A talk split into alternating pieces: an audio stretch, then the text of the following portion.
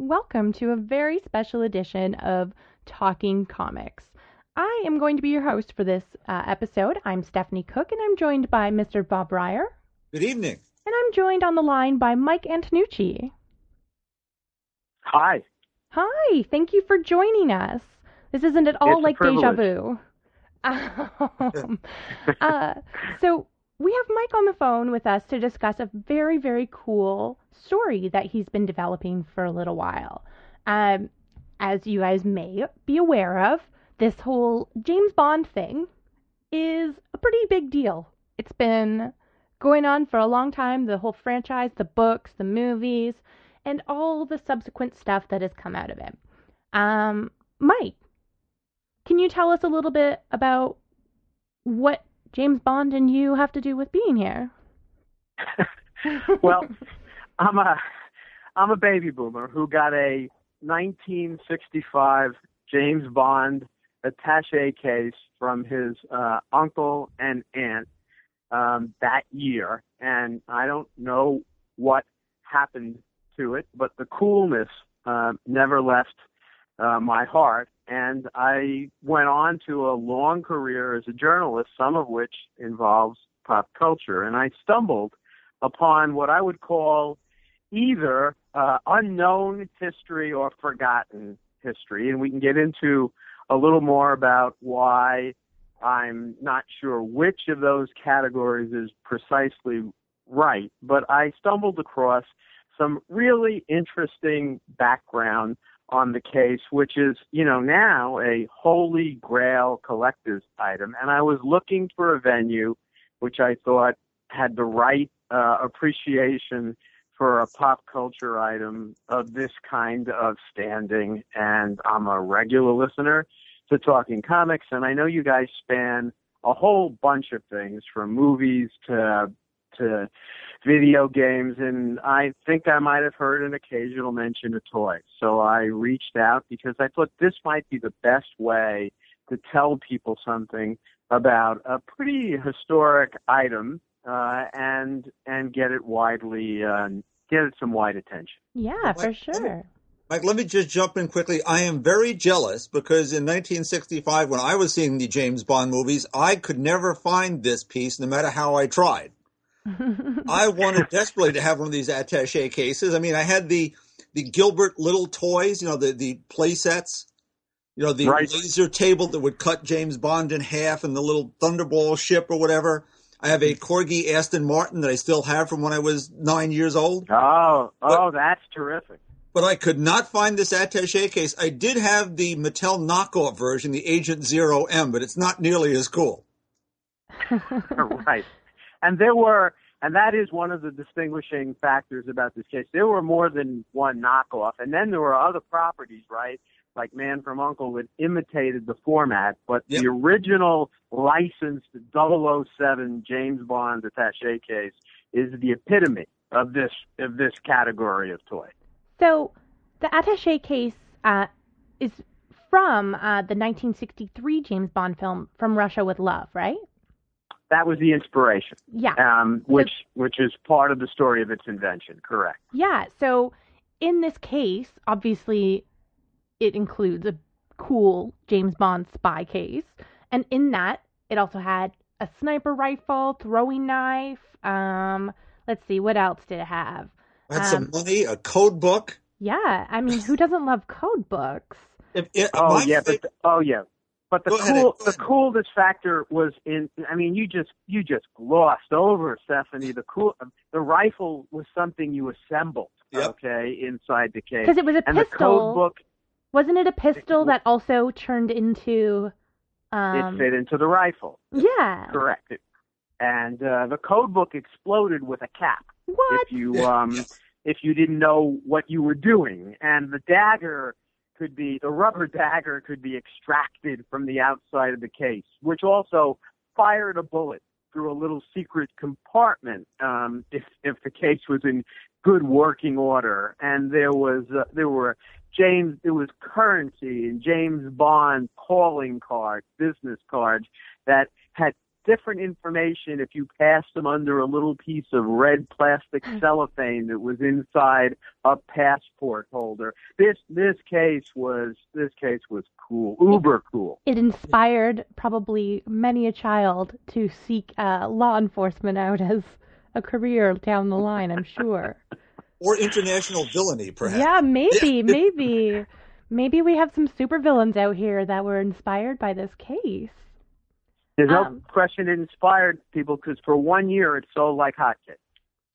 So this like is a really elaborate toy. Like and to call it a toy, I, I feel like is a real understatement to what it is. It's kind of amazing. Um and obviously a lot of work had to go into putting something together that was going to be market- marketable to the masses.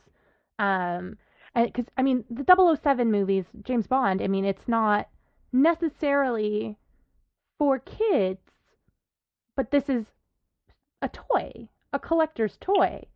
So It, it it was it was it was a it was meant it was meant as a mass market to be played with and abused toy for children in 1965. Today, it's become, um, as I said, uh, an object uh, sought out at incredible prices when it's complete and in great condition uh, by collectors.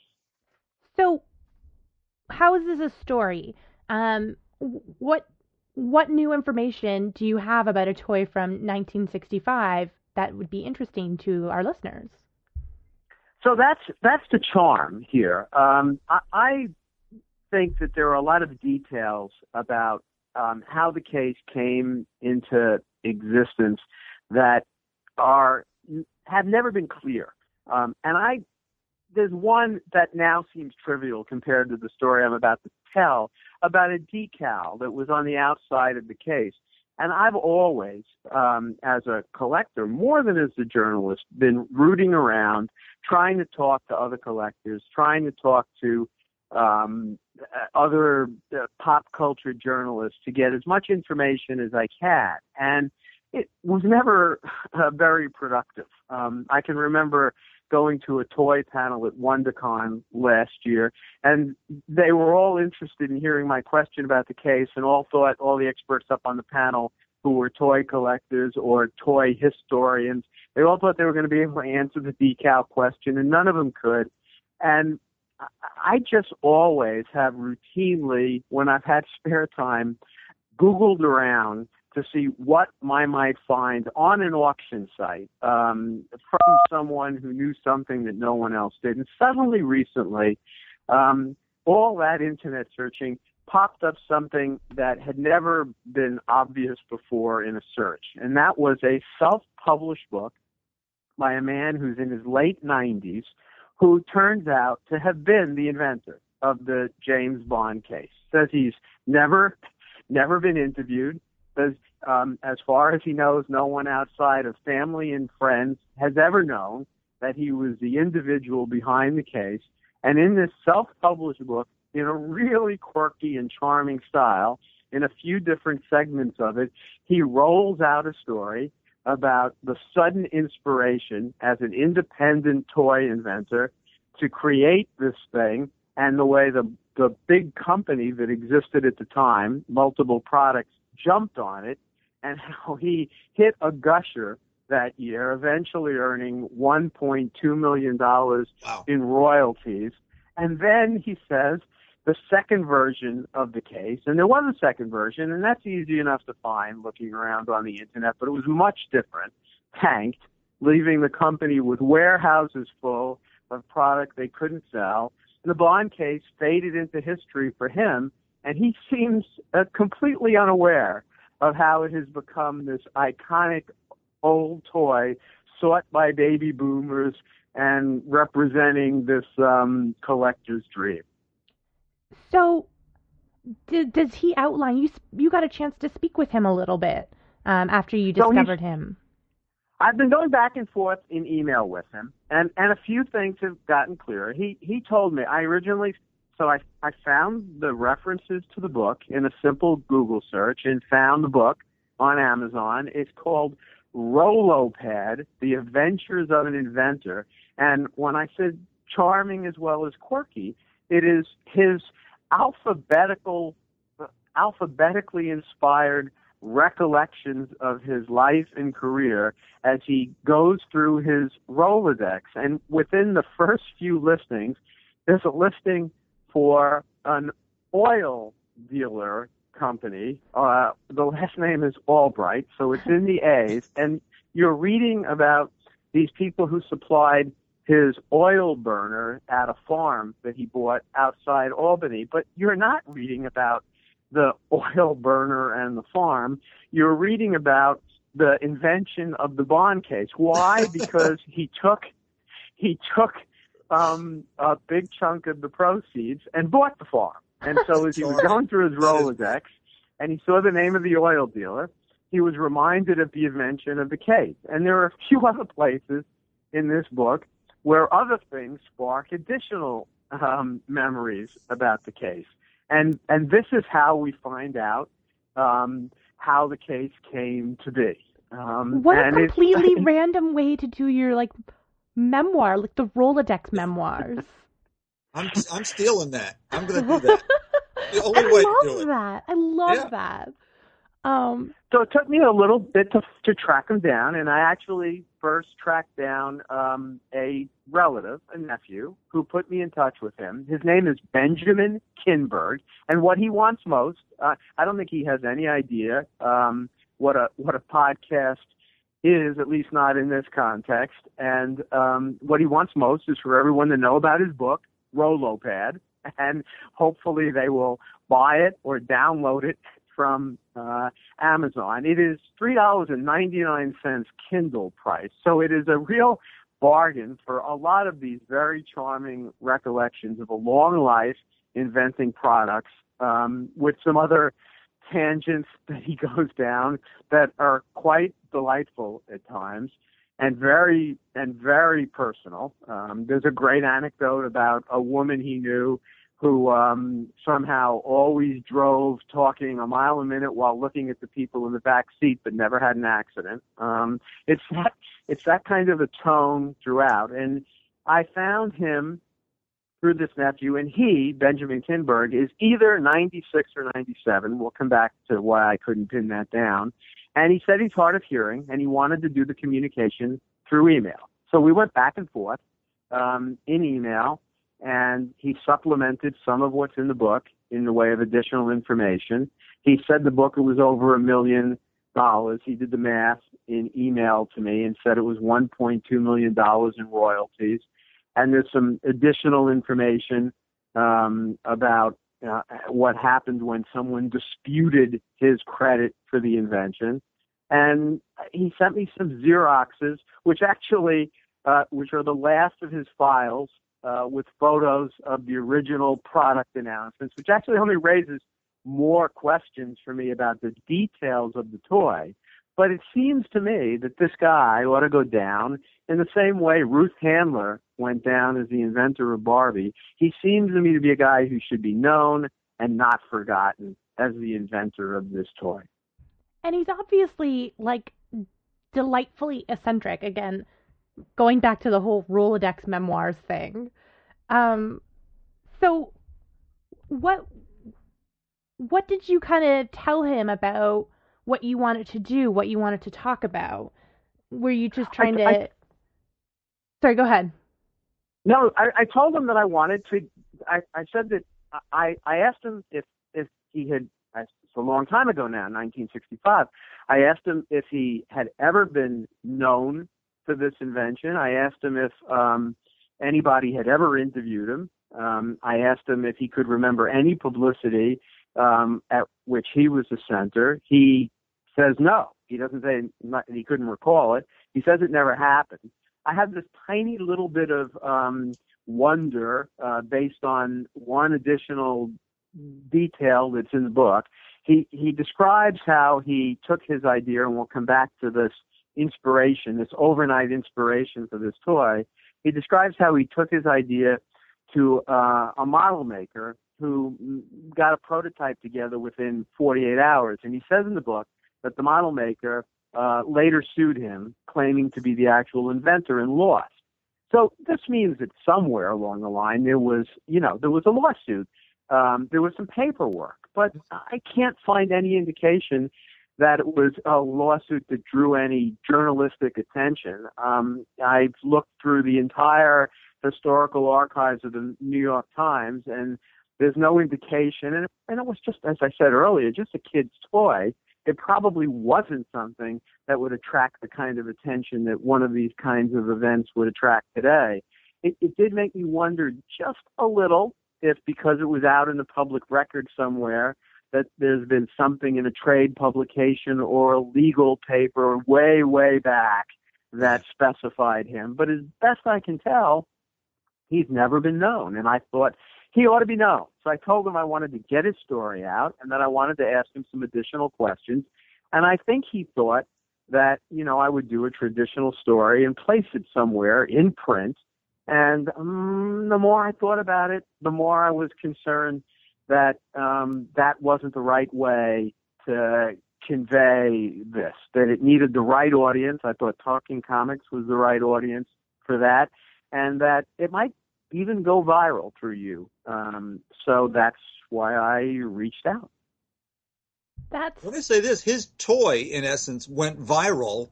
When you look at it back then, if he had a million point two in royalties, what did this toy actually sell for in 1965, and how many pieces did they have to sell for that kind of royalty check to be generated? Do we know? So that's a, that, I do have a partial answer to that. And if I had the uh, money to on eBay collect every single Sears Christmas and Montgomery Ward and J.C. Penney Christmas catalog from all, all those surrounding years, I could be more exact, but it is possible to go on Google Images and, and find one clear hit for the 1966 J.C. Penney catalog a year later, Okay. which shows not only the second case, which was much different in format and tank, according to him, and the original case, still being sold, I guess, um, that year later, at least by J.C. Penney, and the price on the whole case in that ad is nine dollars and eighty eight cents. wow. So I mean, it really had Um, to what- accumulate for him to get that much in royalties. Yeah, Well, they got a dollar a I- case, y- even. Yeah, and that's probably way too high. Wow. R- right. I, I, I have not done. The, I I don't know if the price varied. You know, I don't know. Um, I don't know what that. You know, he says it was a five percent royalty, but was that on a wholesale price or retail price or Mhm. something? I, I, I don't. I haven't tried to do the math. I, I only know that in the book he talks about making over a million. In an email to me, he says about one point two million. Wow. Yeah, if the, if the wholesale back then that might have been three dollars and some change, perhaps. When you start to Mhm. think, yeah, what five percent of three dollars is, uh, fifteen cents, or to, to generate a million bucks, fifteen cents at a time. My gosh. And again, some of the clarity that I don't have, and I and I don't know that I'm ever going to be able to get. When he sent me Xeroxes of the last things in his file, and I asked him, you know, if he had, I, I was wondering. He told me he had no actual uh, product uh, that he had ever retained. He never thought it was anything that was going to be meaningful. He never. He he he said something in some email about having giving away the last case that he personally had many years ago um, I wondered what in his files might be historic and even valuable for him. He says he doesn't have, for instance, a copy of the original contract with multiple products, which I think would be a piece that he'd find um, auctioneers clamoring for if he had it. What he did send me were some Xeroxes of of what appears to be a whole bunch of product that accompanied the attaché case that sold pieces of the attaché, attaché case in individual toys, so that they sold the code book separately, and they sold the pistol, the Luger separately, and they sold the rifle separately, and so there were a whole bunch of these components of the case that were also sold individually, and I've seen a few of these pop up on eBay, but not very often. Um, so I don't and, and when he's and I don't know, even though he says the second case which was a, a case that had essentially a mortar shell in it that also could be fired through uh, the case. It's known as the BARC case, the Bond Assault Raider Kit. Okay, um, I'm sure some of it sold. So I don't know what the total, you know, component of sales were uh, yeah. that led to this million plus for him. I feel like it would be so hard to find something like this nowadays too. Like I kind of feel like it's so expensive because you wanted to open this, you want it to like play with this. You want it to be James Bond as a kid. Right. You know, like it's it's not oh, like oh, yeah. you're just taking out like it's it's so different from for instance like the Star Wars figures which wind up in boxes for years. Um this is something that you like can't resist taking out of the box cuz like what kid doesn't want to play spy and try and be James Bond? Like trying to reassemble this case today in all its ingredients. For instance, um, the tw- there were 12 orange plastic bullets. Okay, um, and uh, finding what are original orange plastic bullets for the case um, is a is a pretty challenging and probably hard to authenticate um, uh, process for collectors. Putting it all back together again the way it was is, uh, you know, I, I guess it could you could say it's part of the allure of collecting, but it's also part of the nightmare of of doing the complete thing. Yeah, I mean, I I can't even imagine trying to find all of these things. Like I guess maybe if you also just had a butt ton of money lying around, you could try and find these at your leisure, but like as I was doing some research myself, um, trying to look up this stuff, you know, like it doesn't come up on eBay a lot. Like this stuff is really rare. It's it's very it's very hard to find in um, any kind of uh, mostly complete or well functioning condition if you think of all the elements of it from the the coated locks on the outside of the case to the bullet firing mechanism. Yeah, it's it's it, it's it's part of the fun, and and and it's part of the frustration of trying to recover these things uh, from the baby boomer era. So, what happened to Kinberg after this? Was this like his one and done?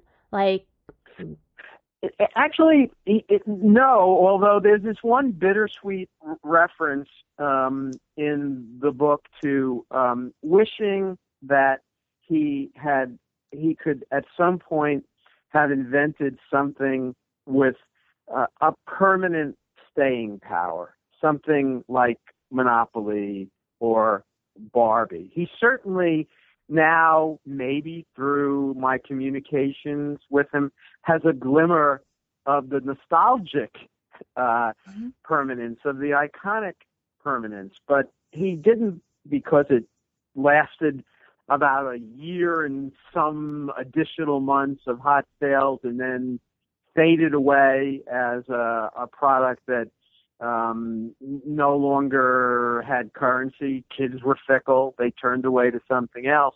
He thought of it only as a um, a, a very lucrative flash in the pan, but a flash in the pan.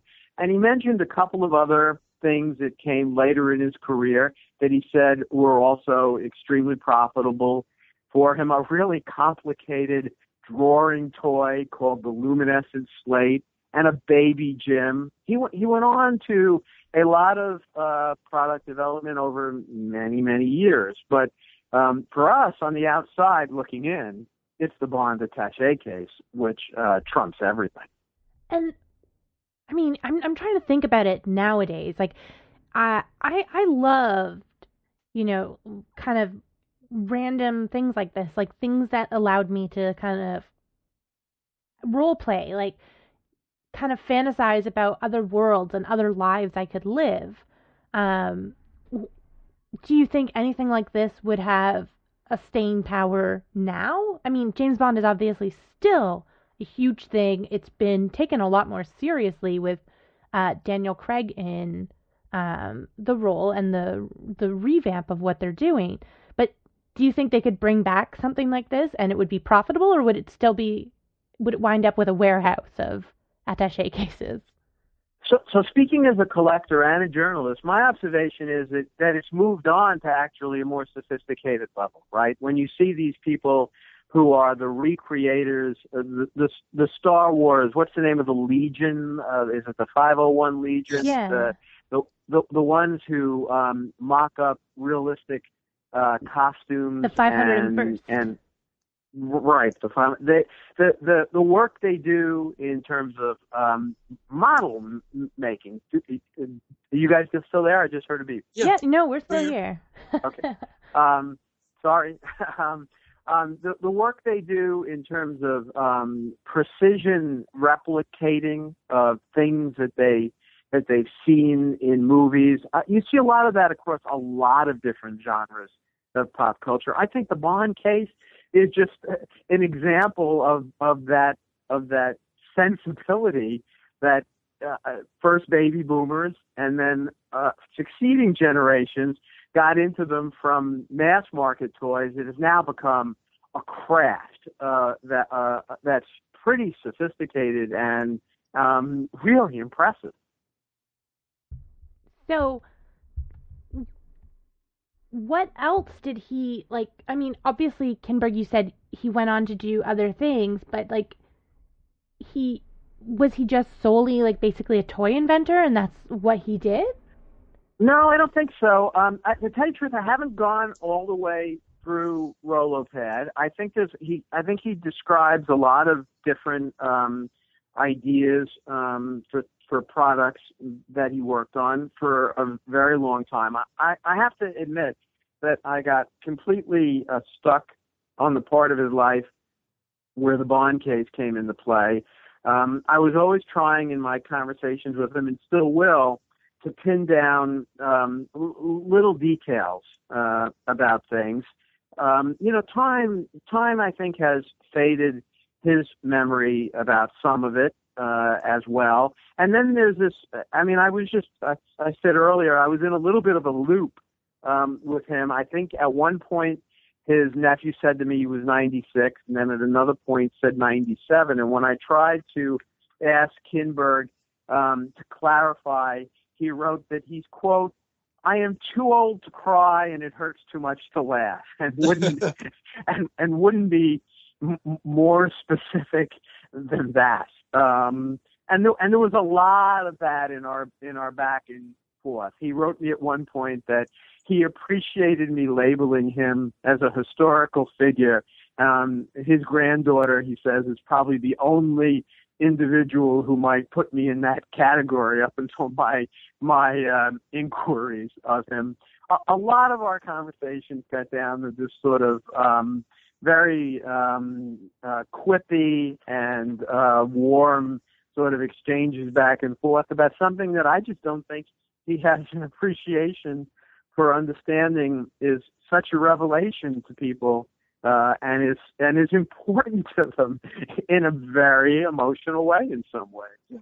He has that permanence, and now that you can get his name out there, that permanence is now attached to his name because it is a toy that people remember from then, attached to, you could argue, but is probably the most successful franchise in film history. I think that's um, that's a good argument, and I I'm always clipping things from the Wall Street Journal about the most successful franchises of all time, and I and I don't know where in either dollar figures or other measurements uh, the Bond franchise stands, but it has to be very close. Well, if you top. adjust adjust uh, box office grosses for inflation, movies like Thunderball are in the top twenty of all time. Mm-hmm. That's a great point. A great point. Yeah. You know, I, I must have read the part where he describes um, the actual inspiration for the case 20 times. It, it's it's not very complicated. Um, it's not very lengthy, but it but it just has this uh, particular personality to it. He he says that he had gone to the theater, and I'm shortcutting it here. He says he went to the theater with his wife to see From Russia with Love. And what I didn't write down is I know there's some side notes in that section in Rolopad about him leaving his kids at home and being a little nervous um, while he was watching the movie about the fact that they left the kids at home alone. And he says that either during or after the flick, it suddenly hit him, and this these are his words in the book, to design, quote, an attache case containing all of the paraphernalia that every self-respecting junior spy carries with him at all times. Okay? I, I love that that it's self-respecting because you know, like it's very specific to if you have any sense of pride whatsoever, this is this is the shit. You need this. Like he is coming up with this toy and he's already got like an ego for it. Like he's like, this is gonna rock. and and then he goes into some details about why the guy who was in charge of making decisions at multiple products for a bunch of reasons related to that guy's career and the history of multiple products might have jumped on it as emphatically and as quickly as he did, but he did and secured a license from the Ian Fleming estate so that it was actually a branded 007 toy. And then he describes taking it to this model maker and by his, based on his oral description, getting a prototype turned around in 48 hours. You know, again, this is where the collector in me and the journalist comes out. I, I think I think of my God, where does that prototype? what happened to that prototype? Is that sitting in um, some attic of some descendant of the people who wrote uh, who ran multiple products um, without them understanding what they had there, which is a would be a museum piece, not to mention an auction piece, and how it all came together that quickly, and then it quote hit a gusher for him that led to this farm in Albany, New York, um, and his his kind of surprise at hearing from me that anyone cared this much about this. So, what do you think? I mean, aside from doing this and talking to us about his work, how do we get the word out about this man? Like, I mean, it seems a little unfair that, you know, Barbie and things like that, obviously they still exist and still have that lasting power that we talked about earlier. Uh, so therefore, the inventor has the name attached. But this guy doesn't even like have a Wikipedia page or anything, right? No, he well, he's got his book, Okay, and I'm and I'm and I'm I I don't you know you you guys sold me a long time ago on talking comics as a place with authentic, down the earth voices and some credibility about a wide range of pop culture things. I've never I've never been curious. I only cared that it worked for me. I've never been curious about the size of your audience or who in your audience has the power to tweet or recommunicate. I know that at some point I'll um, I'll if this podcast works out the way we all expect it to, I'll try to send out on my own Facebook friends uh, uh, page an alert for people to uh, check it out. And some of my journalist friends may have an additional interest in it. Although um, I will say, and no slight intended, before I settled on talking comics, I do have a friend who's an on-camera reporter for a major cable TV network, and I thought this would be a fantastic opportunity for him. He's in New York, especially with Toy Fair, the the toy industry's preview show, which has been getting a lot of publicity over the week, mm-hmm. weekend, in a lot of different publications, from the LA Times to USA Today. And um, I thought it would be perfect for them to go interview Benjamin Kinberg, put him on TV and put him in the spotlight. And Kinberg, for whatever reason, uh, had no interest in that. Um, he shied away from it pretty sharply um, when I mentioned it to him in an email. So I'm not quite sure um, how to continue to make this percolate, but um, I'm hoping that Talking Comics has that kind of clout. Well, we definitely love to hear about cool things like this. Like it's it, it's like one of those things that baffles me when you have something iconic and years later like this is what 40 50 years later and we're only talking about who was behind this now like it's insane it just It is. it's crazy that it takes such a long time to open up dialogue about this and you know whether or not it comes back to him or not kinberg um it, it's one of those things that it feels right to kind of discuss it in his lifetime still Amen. I keep thinking maybe there will be someone out there who will hear this and who will know something themselves about it. But really, I mean, if he's, he, I mean, he's 96 or 97. Um, who would be left? I mean, the company Multiple Products, which is a division of another corporation that long ago disappeared, I, I can't imagine who would be left um, with either firsthand knowledge or um, clear details um, about it. Uh, that's one of the reasons I didn't want to uh, send the piece off to a print publication where there might be a lag in time um, before it it saw the light of day. It seemed to me that time is running out, and I'd love it actually if I turn if this turned out to not be a a completely original scoop. If somebody remembers something from the 1960s that Kinberg himself doesn't remember, some trade publication story or some interview that multiple products gave, that would be great That would to be add to awesome. the legacy. so But I don't think so. Uh, I mean, from Hey, everything you he know has what? said Like- and from everything I've searched for. you never know. You just never know. Where where can people get in touch with you if they want to further your education on this story, further your history? So I yeah, I mean that's a good. Uh, let's let's do it this way. Um, I'm not that hard to find. Um, uh, I, I We can always open up a thing on the forums too. Right. Um, actually, I hadn't anticipated that question. I mean, I'm on Facebook, but you know, my, my my privacy settings are such that they would have to. mm, I think now when you message people, it doesn't drop into that old No. other folder. It I it think, goes I think into a filtered thing, and then you wind up not noticing them for months and months and months. I, I think they might. I think they might find me um, that way. Um, I work at Stanford University. They could find me that way. Um, Is there Let- a let me, public um, email that you feel comfortable sharing? Well, so that I hadn't considered until now. If you don't mind, I might. Um, I mean, there's a chance.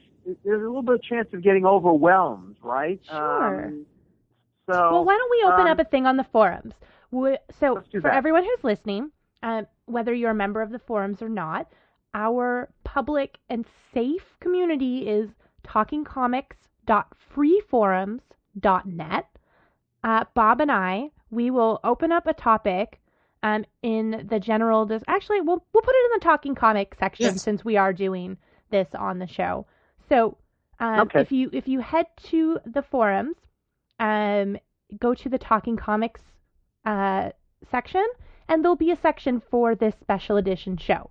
Uh, so whether you enjoyed this little history of the James Bond attaché case, um, or whether you have some more information to further what we know about this um, classic Picture- toy.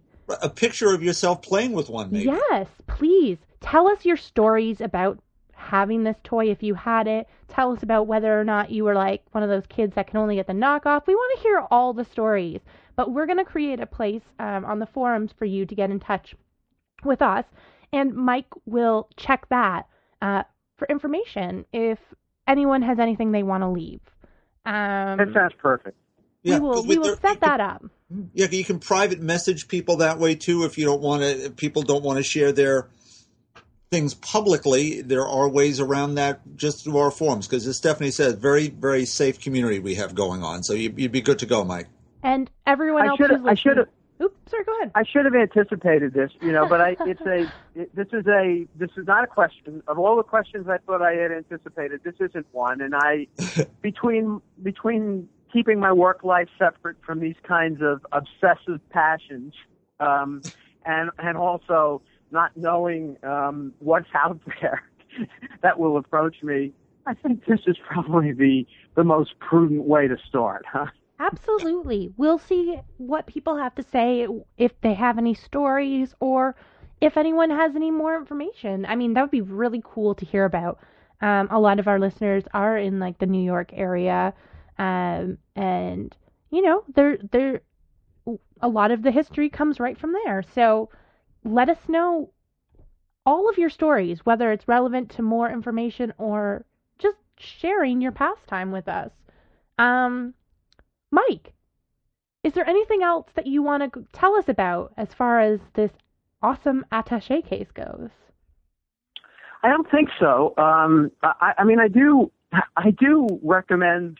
I've I've covered a lot of what he says about it in in these different places in the book, but, but you know, again for three ninety nine, this is a very um, this is a very winning personality telling a um, uh, stories of uh, times and places in a product inventive life that um, that I would I would say is um, uh, it's it's a not a bad way to to spend some time uh, in in reading. But other than that, I think we've covered the basics, and I just I just kind of think that um, we've done we've done a service to something that an awful lot of people out there, whether they whether they have anecdotes or whether they have any history of their own, will real that it will really resonate with them. They remember it. They're seeking it now. They they they ogle it when they see it at toy and comic book conventions, and I'm grateful for uh, you and Bob uh, spending time with me about it. Absolutely, a lot of fun. Thank you so much for doing all this research and sharing it with us. Um, so once again, um, Kinberg's book can be found on Kindle. Um, you said, was there anywhere else it could be found, or? Well, he, he he's got a he's got a paperback version that's that's you know a full twenty four or twenty five dollars that's available through Amazon. But the Kindle version, you know, has a lot of searchability and is uh, when I checked today is at three ninety nine, and um, I think that's that's the you know I I downloaded it to my phone, not to a uh, not to a tablet, and it's um it's the best immediate thing anybody could do if they want to get a sense of this not through me but through the writer directly. Yeah, and find out more about what's in his Rolodex. Right. Um, well, thank you once again so much for coming on and sharing this with us. Um, I I really actually just want to go watch James Bond now. I want to go like I, I, be a super spy. You need to watch For I hope you listen I hope you listen is liked. I'll be really curious to see what kind of reaction there is. Yeah, and again, everyone listening, um, if you have a cool story to share about James Bond, the attache case, um, anything, get in touch with us. Um, we'll again open up that uh, area of discussion over on the forums, which are at talkingcomics.freeforums.net. Um, Mike will check in there. Um, meanwhile, if you want to get in touch with us uh, directly on Facebook and Twitter, we are at Talking Comics. Um, let's see, we've got a bevy of podcasts going on over on the website. Um, I'm not going to list them off because I feel like they are always growing and I will forget one of them. Uh, go find them yourself. I say with belovitude. Um, but yeah, this is our special edition feed. Stay tuned here for all kinds of cool things like this. Um, and you can get in touch with Bob and I uh, individually. I'm on Twitter at Hello Cookie. And Bob's email is Bob Reyer at talkingcomicbooks.com. And as we mentioned, uh, the forums are a safe and really positive community. Bob is basically like the king of the forums. Oh, thank you. That's lovely. So he is a wise and kind ruler. Um, he, uh, but he he rules with an iron fist. So if you are being a dick, you're gone. Best place to talk to Bob is there. I feel like he's there all the time. Um, so we will make sure that this uh, this post goes up, and you can discuss with us some more. And maybe Bob will share some stories about his love of James Bond. Maybe. There you go. Maybe. Maybe you'll see some stories from Uncle Bob. Who knows? Thank you both. Talking comics is one of my favorite things, and as you can tell, um, I I like history. Um, I probably read alter ego and back issue as much as I read new comics, and I always get the sense um, that all of you on the show have a sense of history, and that's probably another explanation for why I gravitated to you. Thank Yeah. you for this. Come back anytime. We Mike- Go ahead. Go ahead, Steph. we love discussing cool things, and you obviously have a sense for what's unique and interesting. So you are forever welcome to come share anything like this Thank or you. anything else.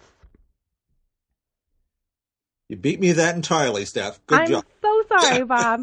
I'm so sorry, Bob. I feel like you didn't get to chat nearly enough, but thank you very much uh, for joining us, Mike as well. And we'll see you next time on another edition of Talking Comics Special Edition.